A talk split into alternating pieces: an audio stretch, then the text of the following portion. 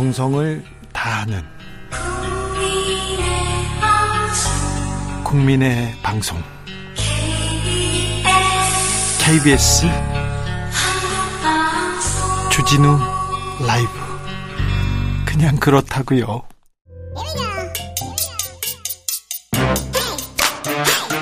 뉴스를 향한 진지한 고민 기자들의 수다. 라이브 기자실을 찾은 오늘의 기자는 은지옥이요. 시사인 김은지입니다. 첫 번째 준비한 뉴스부터 가보겠습니다. 네, 윤석열 대통령의 취임 100일을 맞아서 도어 스태핑, 약식 회견이라고 하죠. 아, 이것을 좀 분석해 봤습니다. 잠옷 궁금합니다. 들어가 보겠습니다. 네, 약식 회견이라는 말로도 많이 쓰이기도 하는데요. 그렇죠. 가장 뭐 윤석열 정부가 그 역대 정권과 다른 뭐 한 중요한 특징이 됐죠. 변화라고 할 수 있습니다. 왜냐하면 예. 용산으로 대통령실을 옮기면서 내세웠던 가장 큰 명분도 소통 강화였었고요. 예, 그렇죠. 그것의 상징적인 장면이기도 했었습니다. 예, 도어 스태핑을 몇 번이나 했어요? 네, 그러니까 오늘까지도 했었던 것을 합치면요, 36번 했다라고 합니다. 예. 윤석열 대통령이 용산 대통령실로 출근을 하면 보통 진행이 됐었는데요. 그런데 윤 대통령이 권성동 원내대표와 나는 문자 내용이 공개되었던 지난 26일부터 어, 8일까지는 중단되기도 했었습니다. 그렇죠. 내부 총질 문자 그리고 휴가가 있었죠. 네, 이제 상징과 같은 작년이다 보니까 100일을 맞이해서 이것에 대한 좀 분석들이 나오고 있는데요. 경향신문 보도에 따르면 지난 14일까지, 그러니까 오늘 것까지는 분석을 하지 못했고요. 모두 질문이 138개였다라고 하는데 정치 현안 관련된 질문이 가장 많았고요. 그 다음에 장관 후보자 각종 의혹이나 임명 여부 그러니까 인사에 대해서 그 다음으로 있었습니다. 네. 그 다음에는 또 어, 외교안보 관련된 질문이 18개였고요. 사회 관련된 질문, 경제 관련된 질문 순이었다라고 합니다. 네. 그런데 이 중에서 윤 대통령이 답변을 하지 않은 것도 15건이 있었다라고 합니다. 아, 그래요? 네, 이제 10건은 출근길 문답을 마치고 떠나는 윤석열 대통령 등 뒤로 물어봤기 때문에 답을 하지 않고 갔던 것들도 있는데요. 이 다섯 개가 좀 눈길을 끌고 있습니다. 예를 들어서 어, 윤재순 총무비서관 논란이 있지 않았습니까? 네. 임명 과정에서 과거에 검찰에서 징계를 받았던 내용에 대해서 기자들이 질문을 하자 다른 질문 없죠. 이렇게 이야기를 하거나 불편하면 좀 다르게 넘어가시네요. 네, 이제 비슷합니다. 그 국정원의 박지원 전 국정원장 고발에 대해서도 더 궁금한 것이 있으면 내일 합시다 라고 답변을 대신했고요. 예? 그리고 대통령실의 소위 사적 채용 논란들이 불거지지 않았습니까? 이에 대해서도 다른 말씀 또 없으세요 라고 하면서 피해가기도 했었습니다. 네, 네. 그리고는 대우조선해양 파업에 대해서도 거기에 대해서는 더 답변 안 할게요. 그리고 이른바 스타 장관 관련돼서는 다른 질문 없으세요 라고 하면서 피해가는 건이 다섯 개가 있었다라고 네, 합니다. 네, 피해가는 것도 뭐뭐 뭐 대화의 어떤 기술이에요. 대통령의 예, 네. 어떤 태도와 그리고 그것에 대해서 어떤 메시지를 준다라는 것들을 알 수 있는 상황입니다. 그렇죠. 말하지 않는 것도 메시지입니다. 네, 이제 특히나 이제 전 정부라는 혹은 전임 정부 라고 하면서 했던 화법들도 굉장히 좀 화제가 된 바가 있는데요. 그 부분이 굉장히 또 뭐지 뭐라고 해야 돼 국민들의 비판을 사기도 했었죠. 비판을 샀어요. 예. 왜냐하면 좀 거칠다라는 부분도 있었고요. 그리고 윤석열 정부는 아무래도 전 정부의 내로남불이라고 하는 것을 굉장히 적극적으로 공격하면서 선거 캠페인을 펼쳤던 바가 있는데 민주당 때는 안 했습니까? 이런 얘기를 하면 아니 대답을 하셔야지 왜 전 정부 탓을 하시지 이런 얘기 있었어요 비판 많았습니다. 네, 본인이 비판하던 그 장면을 다시 닮아가는 게 아니냐라는 차원에서 사실 여당 지지자들 사이에서도 우려가 나왔던 지점입니다. 특별히 음, 박순애 전 교육부 장관 후보자 얘기 나왔을 때 이 워딩이 예, 전 정권에 지명된 장관 중에 이렇게 훌륭한 사람 봤냐라는 이야기를 했었는데요. 그에 대해서는 이준석 대표도 공개적으로 직격을 하기도 했었습니다. 네, 국민의힘에서도 이거 너무 잘못된 발언이었다 이런 얘기가 나옵니다. 대통령의 발언 굉장히 큰 의미가 있고요. 하나하나가 역사입니다. 기록입니다. 네, 이제 그러다 보니까 어떻게 보면 역사적인 기록물이다라고 볼 수 있는데요. 하지만 경향신문 보도에 따르면 용산 대통령실은 윤 대통령 출근길 문답 내용을 공식 기록하지도 관리하지도 않는다 이렇게 답변했다라고 합니다. 어, 이거는 이거는 그래서는 안 될 내용 같은데요. 네, 정보 공개 청구를 했더니 이런 답이 돌아왔다라고 하는 것인데요. 대통령 기록물 관리에 관한 법률 7조에 따르면 대통령의 직무 수행과 관련한 모든 과정 및 결과가 기록물로 생산 관리되어야 한다라고 나와 있다라고 하는데 네. 이에 대해서는 어, 이것이 대통령의 모든 발언을 속기록 형태로 생산 관련한 취지로 이해하고 있지 않다라면서 이것들은 작성할 의무가 없는 문서라고 어, 정보공개 청구에 대해서 답변했다라고 합니다. 답변 정보 공개에 대한 답변이 조금 음.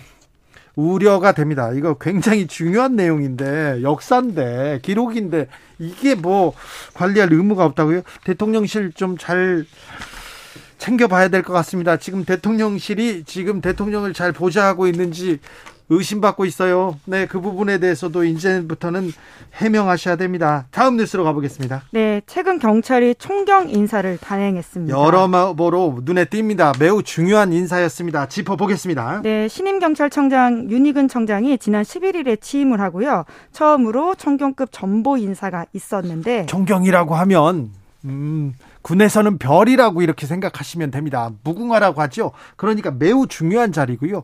어, 서장 자리고 막 그렇습니다. 그렇죠. 그러니까 서울의 경찰서장 자리다. 서울의 경찰서장 자리입니다. 매우 중요한 자리입니다. 네, 그러니까 300명 가까운 사람이 자리를 옮겼습니다. 네. 이제 특히나 이 인사가 좀 주목을 받고 있는데요. 서울청 반부패 공공범죄 수사 대장이 자리를 옮겼다라는 부분입니다. 네. 어, 이 사람이 어떤 일을 했습니까? 네, 아무래도 서울청의 반부패 공공범죄 수사 대장이라고 하는 자리는 굉장히 중요한 반부패 자리를 다루거든요. 검찰에서 보면 반부패 부장이라고 볼 수도 있고 특수부장이라고 보시면 됩니다. 네, 김건희 지금이 여사, 어떤 예. 어떤 수사를 하고 있어요? 예, 주요 하게는 김건희 여사 관련된 수사 그리고 이준석 전 대표와 관련된 수사 건들이 있기 때문에 굉장히 굵직굵직한 여론의 주목을 받고 있는 수사를 하고 있다 이렇게 보시면 되는데요. 네. 김 여사가 2011년에서 2016년 국민대 등 다섯 개 대학 시간 강사나 겸임 교수직을 지원하면서 이력서를 허위로 작성했다 이런 의혹이 있었는데요. 이 수사 대장은 어디로 갔어요? 지금 서울 성동사장 자리로 옮겼다라고 아, 합니다. 이거 지금 중요한 자리인데 중요한 수사를 하고 있는데 자리를 옮겼습니까? 근데 이 강일구 대장이 옛날에 음, 김학의 전 법무부 차관 수사를 했던 그러니까 경찰에서는 굉장히 뭐라고 말하냐면 강한 칼, 네, 아그 굉장히 수사력이 뛰어나다 이렇게 평가를 받는 분인데 이분은 아, 반부패 부장 대장을 떠나서 성동서장으로 옮겼군요. 네. 소위 이제 검찰 비리와 관련되어 있는 검찰 스폰서 사건도 꽤 많이 수사를 했던 굉장히 선이 굵은 수사하는 그렇죠. 인사라고 볼 수 있는데요. 물론 이제 1년 7개월 동안 이 자리에 있었기 때문에 상대적으로 긴 시간 동안 근무했다 이런 말도 있긴 한데요. 결과적으로 굉장히 예민한 사건, 특히나 이준석 전 대표와 관련되어 있는 성접대 및 증거인멸 교사 의혹과 관련되어 있는 수사도 담당하고 있어서 좀 시기가 공교롭지 않느냐라는 비판의 기사도 있긴 합니다. 그렇죠. 공교롭네요. 좀. 네, 이제 그리고 이, 이 자리에는 이충섭 경기 남부경찰청 안동 안양 동안 서장이 임명됐다라고 합니다. 그리고 또 최근에는 행정안전부 내 경찰국 신설로 경찰이 굉장히 시끄러웠었는데요.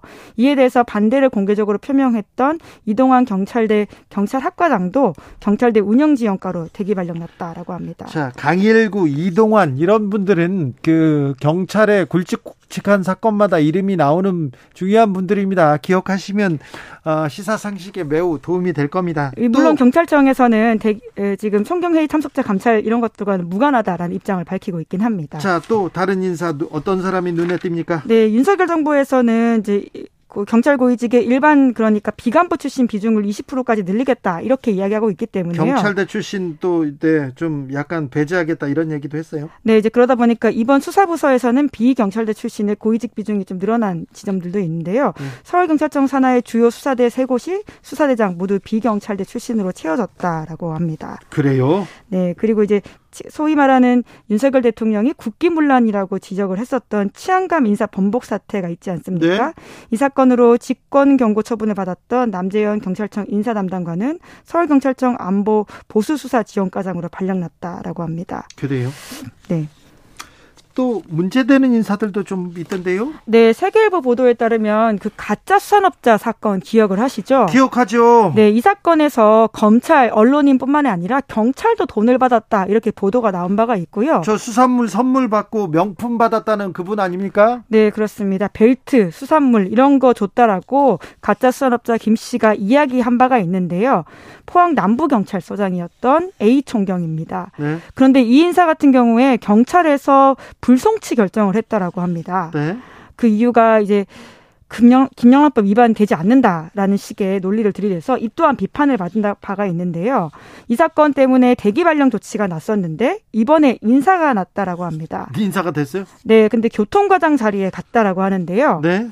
그런데 해당 이 A 총경이 두 차례나 음주운전 전력이 있다라고 합니다. 그럼 음주운전 두 번이나 한 사람이 지금 교통과장으로 발령났다고요? 네, 이제 그러다 보니까 아이고. 맞지 않다, 적절하지 않다라는 비판들이 계속 나오고 있는데요. 아니 음주 고양이한테 생선을 맡기면 안 되죠. 그러니까요. 그 특히나 2007년 음주운전 관련해서는요 혈중 알코올 농도가 면허 취소 수준인 0.107%였다라고 많지네요, 하는데. 많지.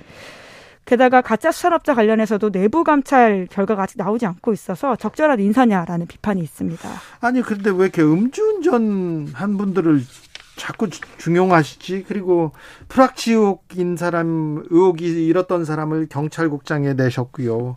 성추행 비서관도 이렇게 또 임명하셨고요. 일베 비서관 의혹 가지고 있는 사람도 이렇게 왜 이런 문제 있는 사람만 이렇게 골라 쓰시는지 좀 안타깝습니다. 이런 부분, 이런 인사 문제가 국민들한테 국민의 눈높이에 지금 맞지 않는다 이런 비판 받는다는 거 알고 계시죠? 네.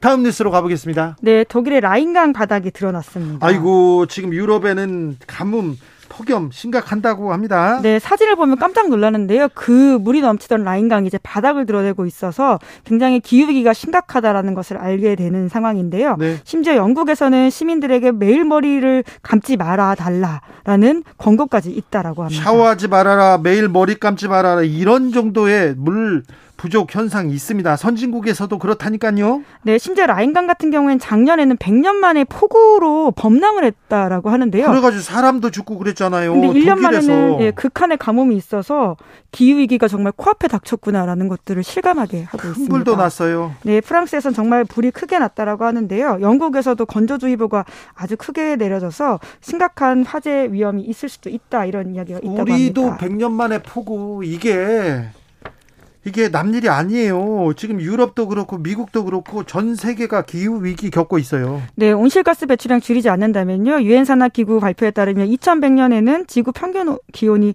4도 이상 오른다라고 하는데요. 이게 굉장히 심각한 숫자입니다. 4도가 별거 아닌 것처럼 느껴질 수도 있는데 앞으로 해수면이 80년 동안 20cm 두 배인 40cm가 넘는 것으로 예상되는데 이게 지대가 다 침수하고요. 그리고는 해양 생태계에 악영향을 줄 수 있다라고 합니다. 네, 지금도 지금 지구가 아프다고 계속 신음하고 있습니다. 기상 이변, 기후 위기는 어, 미래에 올 사건이 아니고요. 이미 와 있는 이미 거죠. 와 있는 네. 현실입니다. 네. 기자들의 수다 시사인의 김은지 기자와 함께했습니다. 감사합니다. 네, 감사합니다. 교통 정보 알아보겠습니다. 김민희 씨.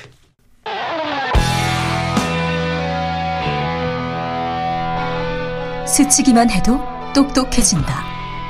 드라이브 스루 시사 주진우 라이브.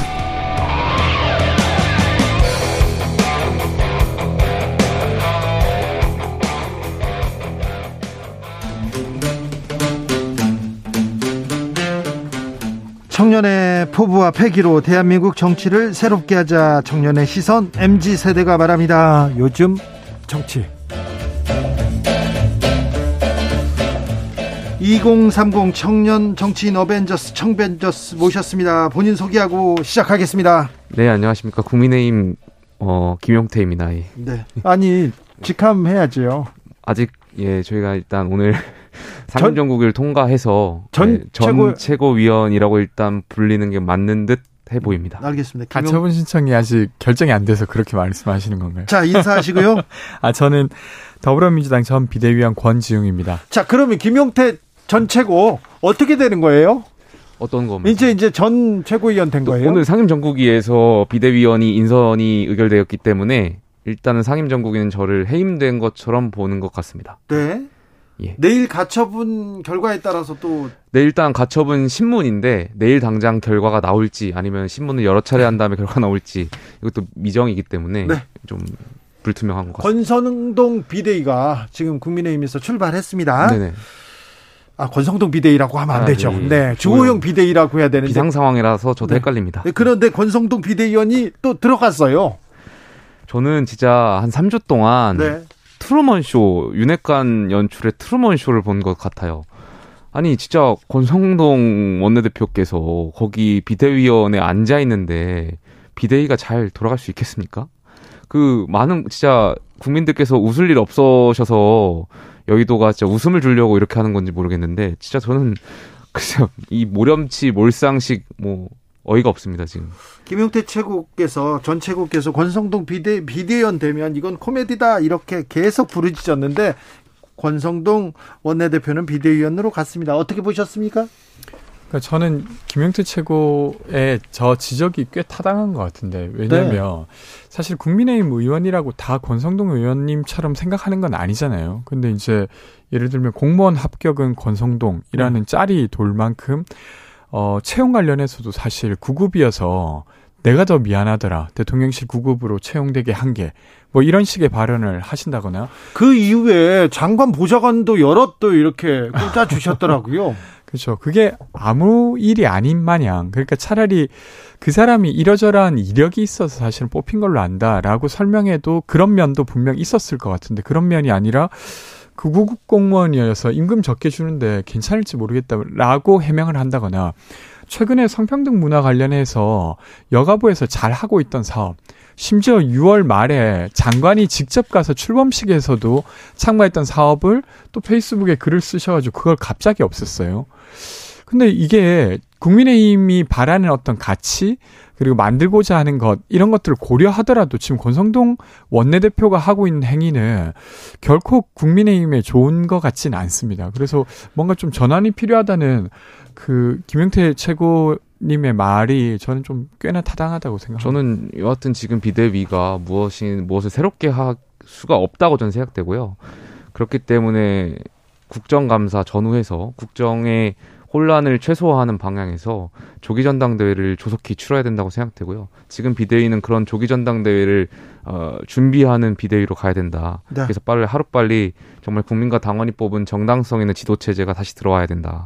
그것이 국민과 또 윤석열 정부를 위한 길이라고 저는 생각합니다. 이준석 전 대표는 연일 대통령과 윤핵관한테 지금 포문을 열고 있는데 어, 이 부분은 어떻게 보십니까? 저는 결국에 이 모든 원인, 원인은 이준석 대표한테 있을 수 있을지 모르겠습니다만 이 모든 결과의 책임은 다 윤핵관이 져야 된다고 생각해요. 예를 들면 이런 거예요. 제가 언론에서 누누이 말씀드렸는데 3주 전에 이준석 대표가 윤리위 징계를 받았을 때 그날 권성동 원내대표께서 비공개 최고위원 간담회를 열었습니다. 네. 그 자리에서 당 대표는 거리가 아닌 사고 상황이다. 네. 직무대행 체제다. 네. 이것을 추인했거든요. 예. 의총에서도 추인받았고요. 그때 만약에 비상 상황을 선포하고 최고위원들한테 총사퇴를 주장했더라면 저는 그때 아마 받았을 겁니다. 저도 아, 그래요? 정치적 명분이 있죠. 예. 당, 어떤 당 지도 체제에 그렇죠. 연대 책임을 지자는 측면에서 빈상 상황이니까. 근데 그때는 원내대표께서 본인께서 원내대표와 당 대표 직무 대행을 모두 다 하려는 욕심이라고 생각했거든요. 욕심을 부리셨잖아요. 그러니까 국가의 대소사를 논하는 자리에 국가의 대소사의 정치 스케줄에 본인의 정치 스케줄을 끼워 맞춘 거잖아요. 반대로 된 거죠. 본인의 스케줄에 국가의 대소사를 놓은 거죠. 굉장한 저는 그때부터 잘못됐다고 보고요. 근데 그 와중에 본인이 계속해서 말씀하시는 내부 총질 문자가 뭐 자이든 타이든 공개되었고 뭐 구급 공무원 관련해서 논란이 있었고 그리고 이 상황을 윤핵관들이 진도지휘에서 최고위원들 사퇴하는 쇼까지 했고요. 위장 사퇴 쇼까지요. 그러니까 이 모든 것이 결국에는 권성동 원내대표와 윤핵관들에게 책임이 있다고 저는 보고요. 거기에 관련해서 물론 지금 이준석 대표의 표현이 좀 거친 부분도 있습니다. 저는 뭐 일부 동의하지 않는 부분도 있고요. 네. 그런데 윤핵관에 관련해서는 저는 동의하고 공감하는 바가 있습니다. 저도 이 면에 있어서는 좀 입장이 비슷할 수 있을 것 같은데 어떤 면이냐면요.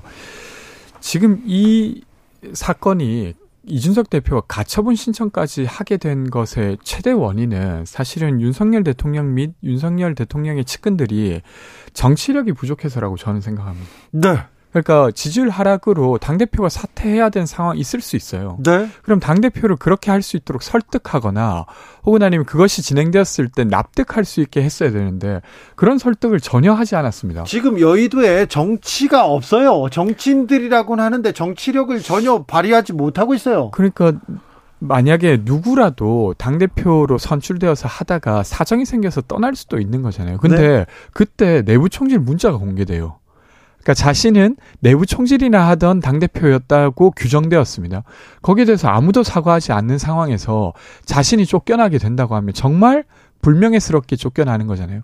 저는 불명예스럽지 않게 나가게 했다고 하면 저는 이준석 대표가 가처분 신청까지 하는 것은 다르게 고려해 봤을 수도 있을 것 같아요. 근데 그런 행동을 전혀 하지 않고 지금 가처분 신청을 하는 당 대표를 두고 욕을 하고 있는 형국이 참 정치력이 없다 이런 생각이 듭니다. 여튼 어제 대통령께서 광복절 경축사를 통해서 이제 자유와 민주주의를 강조하셨잖아요. 대통령께서 직시하셨으면 좋겠습니다. 지금 윤핵관들이 당원의 민주주의를 지금 다 망치고 당의 민주주의를 훼손하고 있는 이 행태들을 대통령께서 직시하시고 좀 봐주셨으면 좋겠습니다. 조성빈님께서 선수로 뛰다가 무리를 일으켰어요. 그런데 심판 보는 격 아닙니까? 이렇게 얘기합니다. 아, 권성동 원내대표 얘기군요. 음, 민주당으로 가볼까요? 네. 민주당 얘기 좀, 좀 찬찬히 해봅시다. 자, 전당대회는 이재명, 박용진 2파전으로 갑니다. 그런데 어, 결국 당원 개정 얘기만 나오고 있어요. 어떻게 보십니까?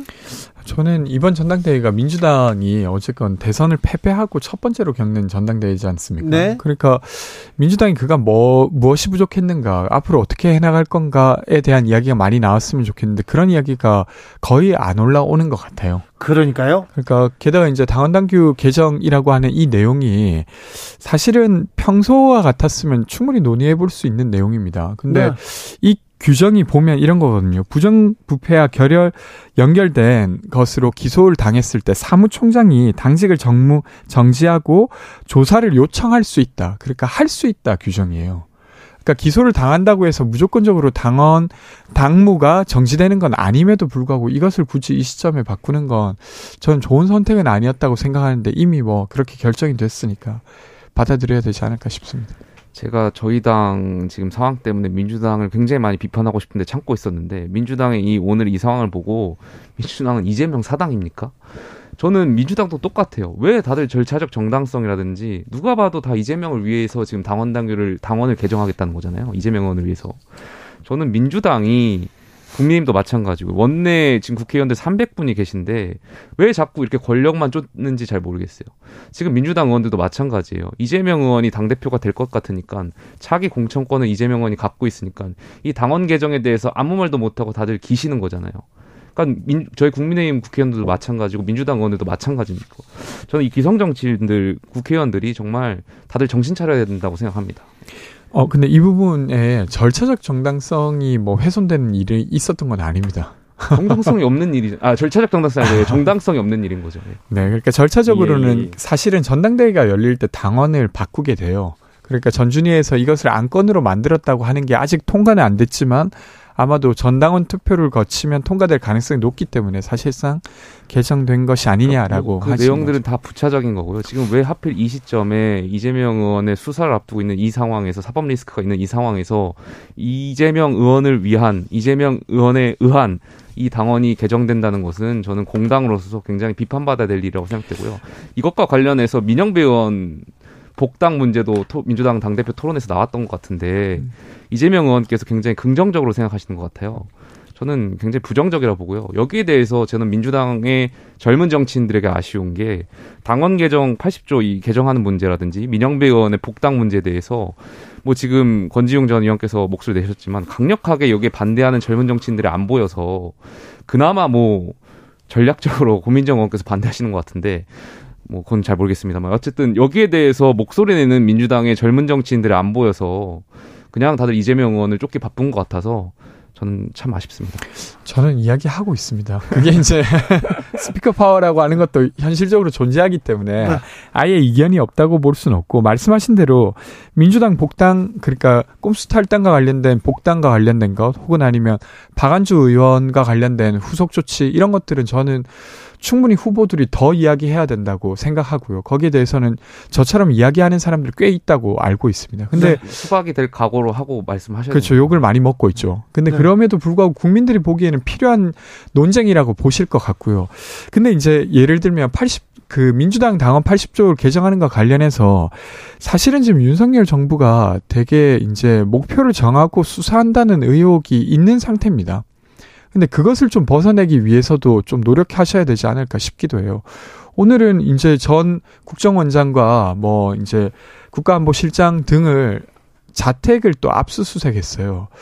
그러니까 국, 전 국정원장은 계속 그런 이야기를 했죠. 그러니까 내가 지워도 원본은 남아있고 내가 지웠다는 사실이 다 기록되게 돼 있다. 그러니까 그런 일 하지 않았다라고 말했음에도 불구하고 이렇게까지 하는 게 정말로 윤석열 정부에게 좋은지 한번 돌아보셨으면 좋겠습니다. 그 국민들께서 굉장히 똑똑하세요. 그러니까 이 모든 것은 국민들께서 보시고 판단하실 거니까요. 그걸 너무 연계해서 연동해서 말씀하실 필요는 없을 것 같습니다. 네. 이준석 싸가지 이게 붙어 다니는데 이 부분은 어떻게 보십니까? 권지웅 싸가지 관련해서요. 네. 이 네. 그뭐 천하람 변호사도 얘기를 했고 뭐 네. 다른 사람들도 얘기를 하는데 네. 그게 오히려 어 청년 정치의 멋 아니냐 카타르시스를 준다 이런 사람들도 있고 아니다 이건 정치력을 벗어나서 좀 너무 선을 넘었다 이런 얘기도 있는데 권지웅 전체고는 어떻게 보세요? 아, 저는 그 일단 이준석 대표가 가지고 있는 전달력은 인정한 합니다. 네. 그러니까 배울 만한 점이 있다고 생각하고. 근데 이제 이번에 기자회견 하면서 제가 좀 그 인상적이었던 거 그래도 이제 대통령이라고 하는 사람은 그 사람 자체가 뛰어나서가 아니라 국민들에 의해 뽑혔기 때문에 그 사람을 존중하는 겁니다. 근데 아무리 비유였 였다 치더라도 개고기를 파는 사람으로 비유했어요. 저는 아주 부적절했다고. 그러니까 만약에 국민 소환 운동을 할 게 아니라고 하면 저는 그런 식의 약간 대통령의 지위 자체를 무시하는 듯한 발언을 하면서 자기 억울함을 호소했단 말이죠. 저는 그것은 좀 더 나갔다. 단순히 전달력 문제가 아니다 이렇게 그 생각합니다. 기자회견과 관련해서 이제 저도 공감하지 못했던 부분은 대표께서 대통령을 향해서 이제 대통령 리더십 위기라고 말씀하신 부분인데 저는 이 모든 게 결국에는 헌법에는 저희 헌법 정신에는 대통령제잖아요. 네. 저는 대통령을 집권 여당이 지금 100일 이제 내일은 100일 될 텐데 100일도 안 된 대통령을 향해서 리더십 위기라고 말씀하는 건 저는 헌법 정신에 맞지 않다라고 보고요. 그 부분은 좀 공감하기 어렵고요. 이제 싸가지론에 대해서 말씀드리면 네, 네 가지로 네, 저희는 네 그- 가지론으로 예, 네, 순화해서 네, 저- 좀 순화하겠습니다. 여기에서 이제 정치적인 발언이기 때문에 네. 오늘만 논하고 다른 때는 네네. 순화해서 얘기하겠습니다. 그런데요. 뭐 네 가지론에 관련해서는 어 젊은 정치인으로서 아마 권지웅 의원도 동의하실 텐데 저희가 뭔가 원칙을 이야기하고 정말 저희가 생각하는 저희가 정말 배운 대로 민주주의를 얘기하면 기성 정치인들께서 힘으로 누르시거나 이제 말씀하신 데 네 가지론을 말씀하실 때가 굉장히 많아요. 네. 너희들이 뭘 안다고 너희들은 경험이 부족하다 이런 식으로 누르시는데 이게 거기서 계속 항상 충돌이 있는 것 아닌가 네. 물론 당 대표가 거기서 언어를 좀 더 순화해서 표현할 부분이 있다고 보고요 이 부분에 있어서는 좀 기성 정치인들도 반성해야 되지 않나 싶습니다 1503님이 청년들이 국민의 힘을 바꿔서 청년을 이용하는 정당이 아닌 청년의 정당으로 바뀌었으면 좋겠습니다. 이렇게 지적해 주셨습니다. 권성동 의원께서 페북에 썼어요. 성평등, 페미니즘이 그렇게 중요하면 자기 돈 시간 내면 된다. 이 얘기에 대해서는 어떻게 생각하십니까? 저 김용태 최고. 저는 이 전문을 제가 여기 오기 전에 봤어요 봤는데 물론 그 여가부에 관련해서 시민단체에 저는 이게 페미니즘이고 이런 걸 떠나서 그 시민단체가 돈을 지원금을 수령하고 그것이 정말 어 양성평등에 맞는 일을 하는 것인가에 대한 의문이 있었고 권성동 원내대표는 아마 거기에 대해서 지금 이 지원금 사업이 어떤 양성평등에 적합하지 않다라고 판단하고 이 말씀하신 것 같아요. 그렇기 때문에 저는 뭐 나름대로 이해가 가는 부분이 있습니다. 아, 저는 너무 유치할 뿐만 아니라 아주 폭력적이라고 생각합니다. 그러니까 국가의 존재 이유는 시민들이 되게 어, 행복하게 잘 살아가게 하기 위함이에요. 그리고 그렇게 하기 위해서 여러 가지 지원의 형식이 있을 수 있는데 그 중에서는 모임을 지원하는 형식도 있습니다. 예를 들면 지금도 해병대 전우회를 각 지자체가 많이 지원하고 있어요. 그러니까 그것과 비슷하게 볼 수도 있는 것이죠. 근데 그런 부분으로 성평등 문화를 만들겠다고 하는 사업을 지금 여성가족부는 3년째 이어오고 있습니다. 근데 그걸 갑자기 이렇게 부정하는 이유가 뭔지 일단 궁금하고요. 두 번째로는 이 사업을 폐기하는 과정이 너무 말도 안 돼요. 그러니까 시- 제가 아까 말씀드렸다시피 6월 말에 장관이 직접 왔습니다. 여가부 장관이 와서 출범식에 축하한다고 우리 성평등 문화를 만들어 보자고 했던 그 사업인데 갑자기 권성동 원내대표가 이 글을 쓰고 다음날 이게 폐지돼요. 그럼 이게 국가라고 하는 건 국가의 절차라고 하는 건 김영태 최고가 강조하는 절차가 되게 중요합니다. 선정해서 주기로 한 거예요. 그리고 그 심각한 어떤 오리가 없다고 하면 그렇게 해야만 하는 것이죠. 근데 그것을 완전히 싸그리 무시하고 지금 이 사업을 폐지한 상태입니다. 저는 아주 논란이 될 거라고 보고 지금 서명에 만 사천 명이 지금 동의한 상태예요. 저는 이게 더 커지지 않을까 싶습니다. 어쨌든 저는 이 사업이 만약에 정말 양성평등을 위해서 꼭 필요한 사업이라면 당연히 저, 절차적으로 문제가 없은 지원이 돼야 되겠죠. 근데 아까 지금 권성도 의원의 말씀대로라면 이 사업은 아마 양성평등의 결과의 목적에 부합하지 않는다고 보는 것 같고요. 네. 말씀하신 대로 절차는 지켜야겠죠. 문제가 네. 있었다며 왜 장관이 가서 출범식까지 참석했습니까? 김용태, 권지웅 두 청년에게 들었습니다. 요즘 정치 감사합니다. 감사합니다. 고맙습니다. 주진우 라이브 여기서 인사드리겠습니다. 자, 돌발 퀴즈의 정답은 빌 게이츠였습니다. 저는 내일 오후 5시 5분에 돌아오겠습니다. 지금까지 주진우였습니다.